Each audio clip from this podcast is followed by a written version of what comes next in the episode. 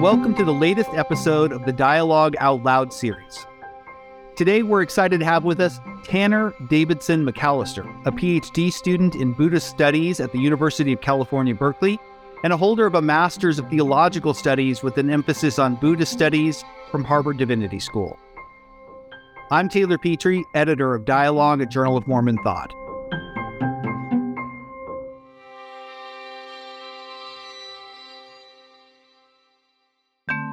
In his amazing new article, The Production of the Book of Mormon in Light of a Tibetan Buddhist Parallel, Tanner really expands the comparative materials for thinking about Joseph Smith and the Book of Mormon. He looks at a Tibetan Buddhist tradition of uncovering ancient buried texts and their miraculous translation with the help of supernatural beings and revelation. It really gets us thinking about religious comparison in exciting new ways. Join us as we chat with Tanner about his research and the implications of his work for understanding the discovery and translation of the Book of Mormon.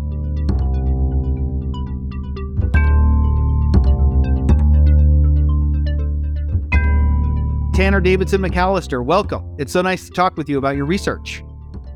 Thanks, Taylor. Thanks so much for having me on. Excited to be ah, here. Absolutely. Absolutely. So, why don't you tell us a little bit about Tibetan Buddhist treasure tradition and how you came to learn about it. Yeah. Yeah. So, how I came to learn about it, I mean, it was really by accident. Um, I was doing an undergraduate degree in religious studies um, and just became interested in Buddhism. And I was particularly interested in the transition of Buddhist ideas and cultures to the West in the early 20th century and how they had been transformed. Um, and I was writing an undergraduate thesis. This was at Utah State University. Um, and I was looking at a particular uh, tantric practice in Tibetan Buddhism that's called Chöd. Chöd literally means to cut. It's a practice of kind of severing your ego. Um, and I was comparing it with with how it had been taken up uh, by a Dharma center in Colorado um, in this practice that's no, now known as feeding your demons. Um, and the founder of the original Tibetan practice was this 11th century Tibetan Buddhist master named Chik Labdrön. Um, and so I was just digging around in like the 11th century Tibet, just doing research, and I really stumbled across this tradition um, of individuals who would discover uh, a, a, text. They call it a terma, which literally means a treasure. Um, they would often discover it after having had some kind of encounter with a supernatural being that then gave them uh, some instructions on how to discover this text and instructions on what to do with it ritually once discovered. Um, the text is said to be to be encoded in a secret language, um, and then they would translate it into into Tibetan. Um, and this came to be um, kind of a, a, characteristic element of scripture production within a particular school of Tibetan Buddhism, which is known as the Nyingma or Old School of Tibetan Buddhism. Um, and that's the tradition that my paper is focusing on. And that tradition runs for a relatively long time period. Can you kind of give us a little bit of the historical period where we start to see when we start to see it and, and how long it goes for?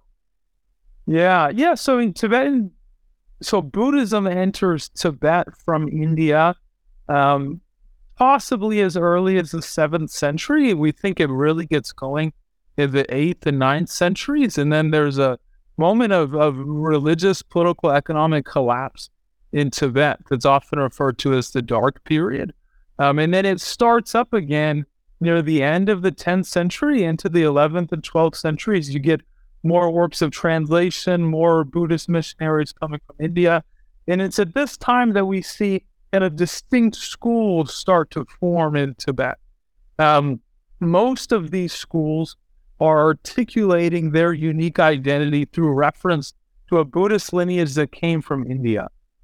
And they're often doing so polemically against whatever you know Buddhist traditions had survived that dark period and they start to polemically call those the Nyingma tradition. And through that polemics, the Nyingma tradition begins to emerge in its own right. And one of the ways that it argues for its legitimacy contra these other schools is by this act of discovering treasure texts that they then tied to to um, Buddhist teachers and missionaries back in the eighth century, particularly um, a figure named Padmasambhava, who's I talk a lot about in the paper, often revered as kind of a second Buddha in the in the Nyingma tradition, who came to Tibet in the eighth century and was really foundational for for laying out the distinctive teachings of the school. So you discovered this as an undergraduate. You worked on it obviously uh, while you were um, studying with uh, for your master's degree. Mm-hmm. What first got you feeling like there were some similarities between the tradition that you were seeing and Joseph Smith? And what kinds of similarities did you start to see? Yeah, yeah, great question. Um, I mean, first it was just the act of discovering some kind of object in the ground claiming, hey, this had been put there by a religiously significant being hundreds of years ago in a secret language, and now I have the ability to translate it. And I and I just remember encountering that as an undergrad, thinking, I thought only Joseph Smith did that. I had no idea other people were doing that. Right. And of course, this is something that's not even just uh, also found in the Tibetan Buddhist tradition. I mean, you find this in ancient Greece, you can find this in a lot of religious traditions.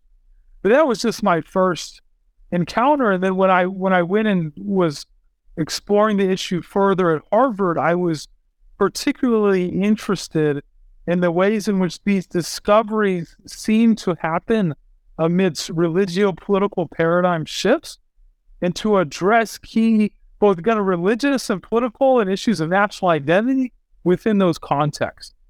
And I wanted to really uh, tease out that comparison in the Tibetan Buddhist tradition, and the Mormon tradition.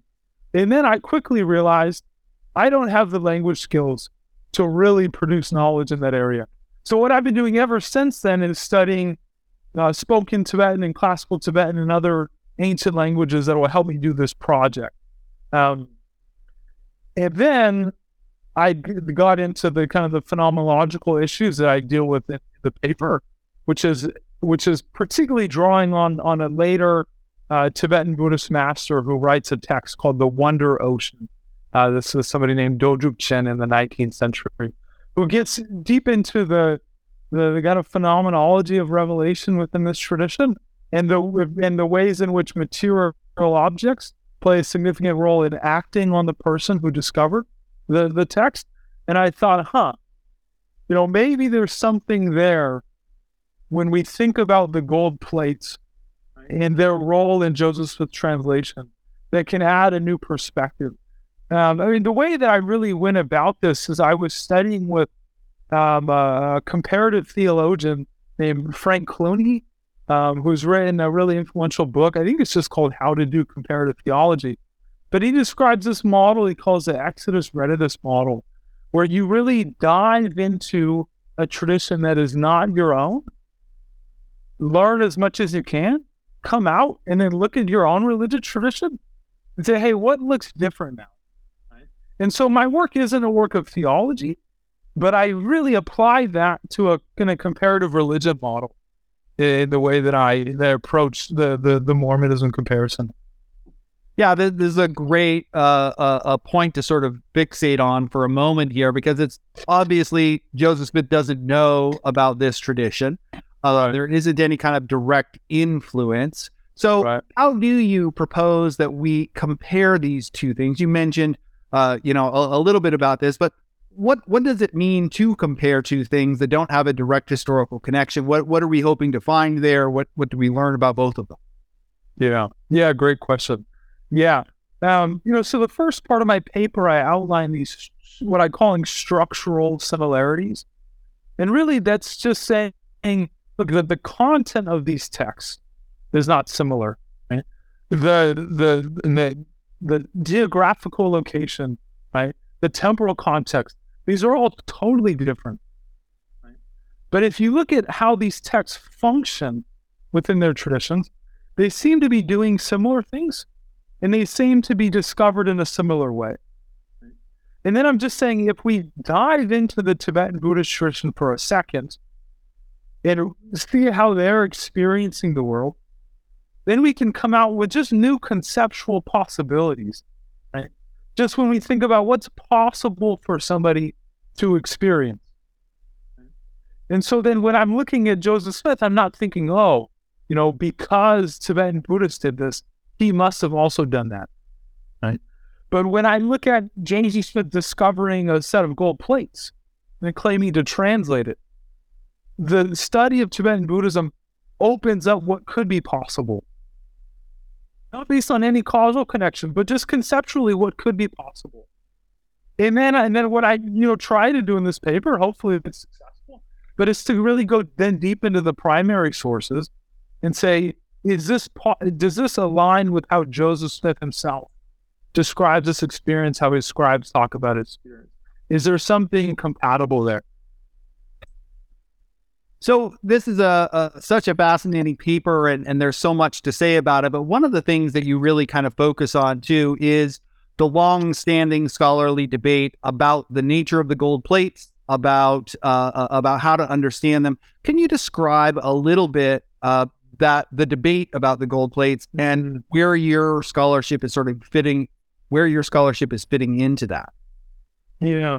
Yeah, so that's the that debate is something that I've seen called the Book of Mormon Wars, and it's basically the idea that because Joseph Smith isn't claiming to just have had a vision, to just experience something in his mind, because he's actually discovering a what he claims to be a real material object, right? Something with engravings on it that he translates.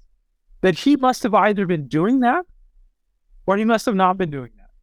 And when we say doing that, we mean literally translating the ancient document, right? And not we usually mean lying, or else he was just very confused, right? And I'm saying that when and and there's a, of scholars that talk about in my paper. I mean, a few there's scholars like Ann Taves and Sonia Hazard who have kind of broken down this dichotomy on their own. But I'm saying when we come out of the Tibetan Buddhist tradition and we see that there seems to be a very similar revelatory mechanism, but you don't get these dichotomized options, then that opens up a new conceptual possibility to think about revelation in the context of Mormonism. So, how do you think this helps us to better understand uh, Joseph Smith and the Book of Mormon? Yeah, yeah, I think it, it helps us to talk about this uh, this concept of of translation, right? And we we think about Joseph Smith as somebody literally translating an ancient document, kind of engaged in an empirically verifiable task. But I'm trying to say may, maybe it's not so simple. Maybe Joseph Smith inhabited a world that is not so easy for us to grasp. Maybe when he uses these terms, it's a little bit more subtle. And so then I'm saying we can now open up a space where, you know, I bring in topics of like the kind of materialist agency, how the material world acts on us, right. has a, and has kind of unpredictable effects on us that then are then particular individuals are able to then present in an effective way that creates meaning it's such a fascinating contribution to this long-standing conversation. As you mentioned, there's a, a lot of scholarly energy in the last decade or so around this. Uh, we have future works that we know are coming out by other high-profile scholars on this topic. I really hope that your piece is widely read and uh, and that people grapple with uh, the the insights that you bring with this comparative approach that we really haven't seen really rigorously before in Book of Mormon study. So it's really really exciting. Congratulations on this great work. Mm, well, thank you so much, and thank you for for for for entertaining the work. And, and, and yeah, I hope that I hope that it generates further discussion moving forward. Absolutely.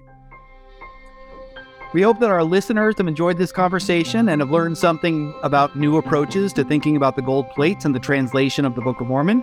If you'd like to learn more, we encourage you to check out Tanner Davidson McAlister's article, The Production of the Book of Mormon in Light of a Tibetan Buddhist Parallel, in the winter 2022 issue of Dialogue, and to explore other resources on this topic there. If you enjoyed this episode, please share it with your friends and colleagues, and don't forget to leave us a review or get in touch with any comments or questions. We hope you'll tune in to future episodes of our podcast and be sure to check out the whole range of shows in the Dialogue Podcast Network.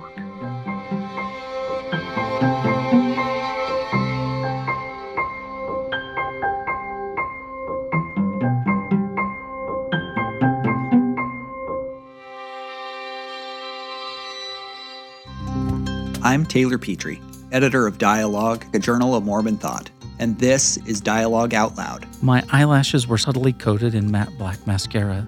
On my cheeks, a light dusting of dusty rose colored blush powder. Just enough that I could feel comfortable and almost myself. On Tuesday, my visiting teacher said she knew I was really busy at work and brought over a casserole for dinner, the chief ingredient of which was zucchini. Maybe it isn't the Lamanite who needs to forsake the incorrect traditions of our forefathers. Maybe it's the belief of racial hierarchy that we need to forsake. Never learn to play the organ, the old woman told me. You might get a different calling from time to time. But make no mistake, once you get on the path of becoming a ward organist, that's what you'll be until you die. Each year, we bring you even more great fiction, personal essays, and poetry taken from the pages of our quarterly journal. We couldn't do this without your support. So thank you for reading, listening, and supporting Dialogue with your donations, subscriptions, or by simply leaving us a review wherever you get your podcasts.